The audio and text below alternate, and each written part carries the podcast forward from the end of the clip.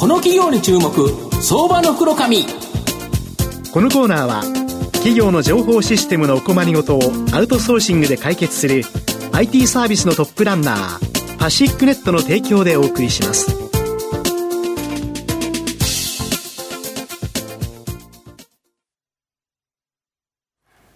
ここからは、相場の福の神こと、藤本信之さんとともにお送りします。藤本さん、こんにちは。毎度、相場の福の神こと、藤本でございます。よろしくお願いします。日経平均株価大暴騰で、なんと3万3000円、4000円、5000円と、2000円も上がるっていうですね、なのに東証グロース市場は上がらへんやないか、どういうこっちゃねんと、皆さん怒ってて、で、もう打ってですね、大型株行こうかと思ってる人いると思うんですけど、あなたが打ったそこがそこという形になりやすいという形だと思いますので、まだもう少しですね、グロース市場、諦めずに見ていきたいなと思うんですけど、その中でグロース市場で成長する企業を紹介したいと思うんですが、今日ご紹介させていただきますのが、証券コード9330、東証グロース上場、アゲハ代表取締役社長の港隆弘さんにお越しいただいてます。港社長、よろしくお願いします。あ、どうもよろしくお願いします。お願いいたします。アゲハは東証グロースに去年9月に上場、現在株価1000飛び31円、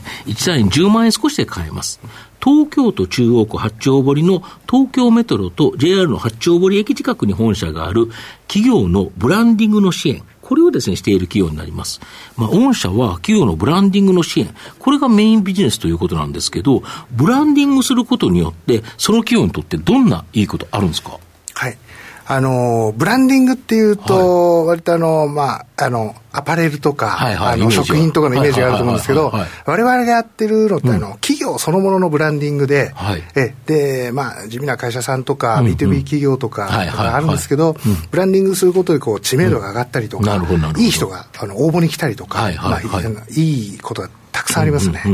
なるほど。で、ある調査によると、世界的に見てですね、日本は従業員のエンゲージメント、まあ、仕事への熱意度というのが、極端に低くて、企業の生産性アップのためには、このエンゲージメントアップ、まあ、当然熱意がある人がやった方が絶対生産性上がるはずなんで、やっぱこれ重要な経営課題ですか？ええもうおっしゃる通りで、うん、あの、日本のビジネスマンのエンゲージメント、まあ、あの、いわゆるやる気ですよね。はいはいはい、これが、あの、実はあの、調査した世界の139カ国中、はい、なんと132とですね、なかなか、ね、非常に低いんですよ。はいはい、で、そのビジネスマンのもうやる気に火をつける仕事を我々はしておりまして、で、実際にあの、我々がお手伝いした会社は、まあ、あの、こう、そのビジネスマンのやる気アップするんで、うん、本当に一社でも多くの会社に、うん、あのブランディングをこう提供して、うん、え日本全体をもう元気にしたいっていうふうに考えてます。なるほど。はい、あと、上場企業は最近ですね、やはり人的資本。これをですね、情報開示。今まで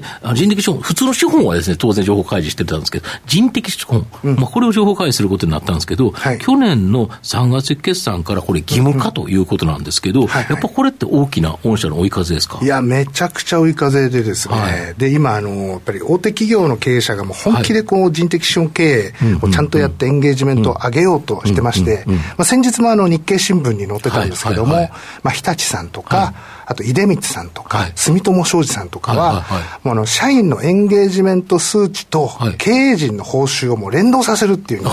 そんな発表までしましてですね、もう本気なんだぞっていうのが、もう大手企業もいろいろありますんで、もう、まあ、ありがたいことに、うちにもあの、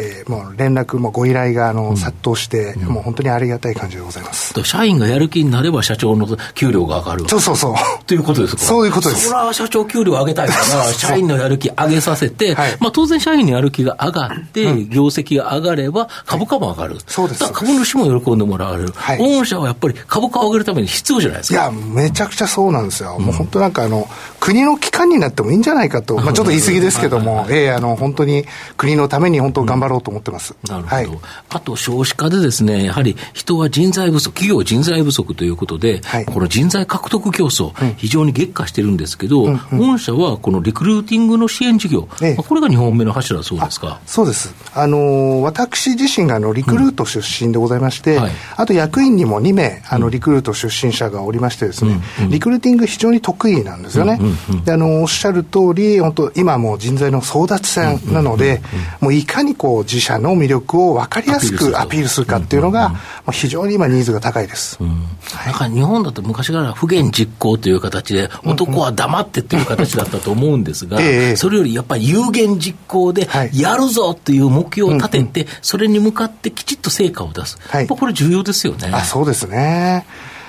とはい、もう特にあのなかなか今まであのアピールがあんまり、うん、あのうまくなかった B2B 系の企業が、もう今あの、一生懸命こう人材争奪戦に頑張ってやってますんで。B2C の企業は商品、製品が、うんうん、あの手元にあったり、はい、コンビニで売ってたりするから、うんうん、あこの会社だ、あの会社だって分かるけど、そうそうそう。B2B の特に、まあ、車会社とかだったらまだともかく、うん、車の部品とかって言われたら、えええって見たことないでっていう、そうそうそう。開けない限り分かんないよねとか、建設素材で中に入ってるやつなんか、はい、見たこともないっていうやつって、結構ありますよね。はいでも、その中に本当に有料企業が多いんですよ、うん、本当日本を支えてる企業が多いので、うんうん、そういうところの支援も頑張ってやりたいですね。なるほど。はい、あと、企業の売上高を直接的に増やす、このマーケティング領域においても、うんうん、いわゆるオウンドメディア、まあ、自社で運営、情報発信を行うブログようなサイト、まあ、こんなのをやる会社っていうのが増えてきてると思うんですけど、えこれの、えー、構築支援などで、やっぱり御社も活躍の場広がってるんですか、あそうですね。あのわれわれ年間数百本、実はあのウェブサイトをあのクライアントに提供してるんですけども、まあ、そのお客様に対して、あのウェブマーケティングもあのやりましょうという、まあ、クロスセルですね、いわゆる、いわゆる、まあ、それをすると、あそれはもうぜひぜひっていうことで、まあ、あんまりあの営業そんなに大変じゃなく、あのご依頼をいただくことが多いので、まあ、あとはこのウェブマーケティングをできる人材の獲得、まあ、ここがうまくいけば、この事業も思いっきり伸びていくと思います。なるほど、はい、御社の今後の成長を引っ張るもの、改めて教えていただきたいんですが。ええ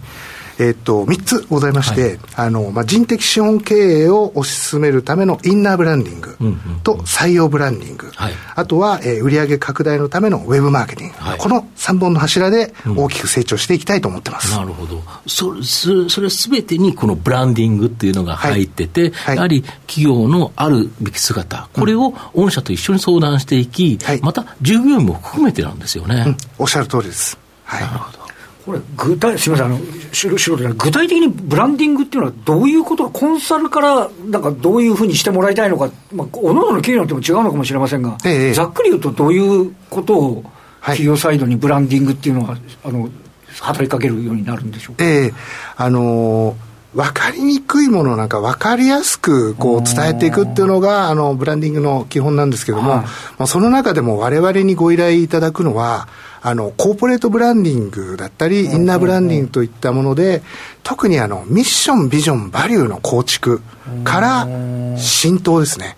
もうそこをご依頼いただくことが非常に多いですね。例えば、えーとはい、CM を打ち出すとか、ええ、そういう単純に思い浮かぶのはそういうことなんですけど、そうじゃない、はい、もっと綿密な動きみたいなところはあるわけ、あそうですね。あの、商品のブランディングはやっぱり、まあ、電通さん、行動さんとかが非常に強いですよね。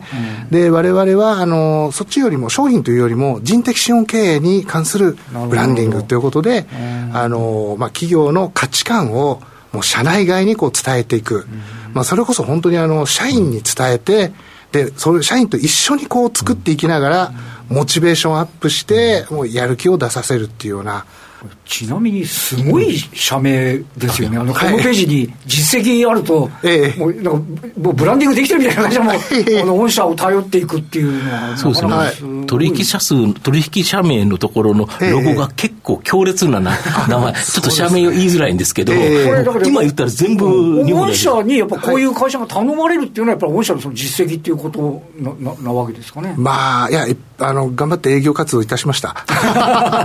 まあでもあの本当にあれですね紹介紹介ということで実績やってもらったらよかったよっていうので紹介してもらうみたいな。はいというのは多いですね。ちなみにあの社名のアゲハっていうのはなんか意味あったりすれば教えていただきたい、はい、あのアゲハって実はあの、えっと、織田信長の織田家の紋章の中の一つなんですよ。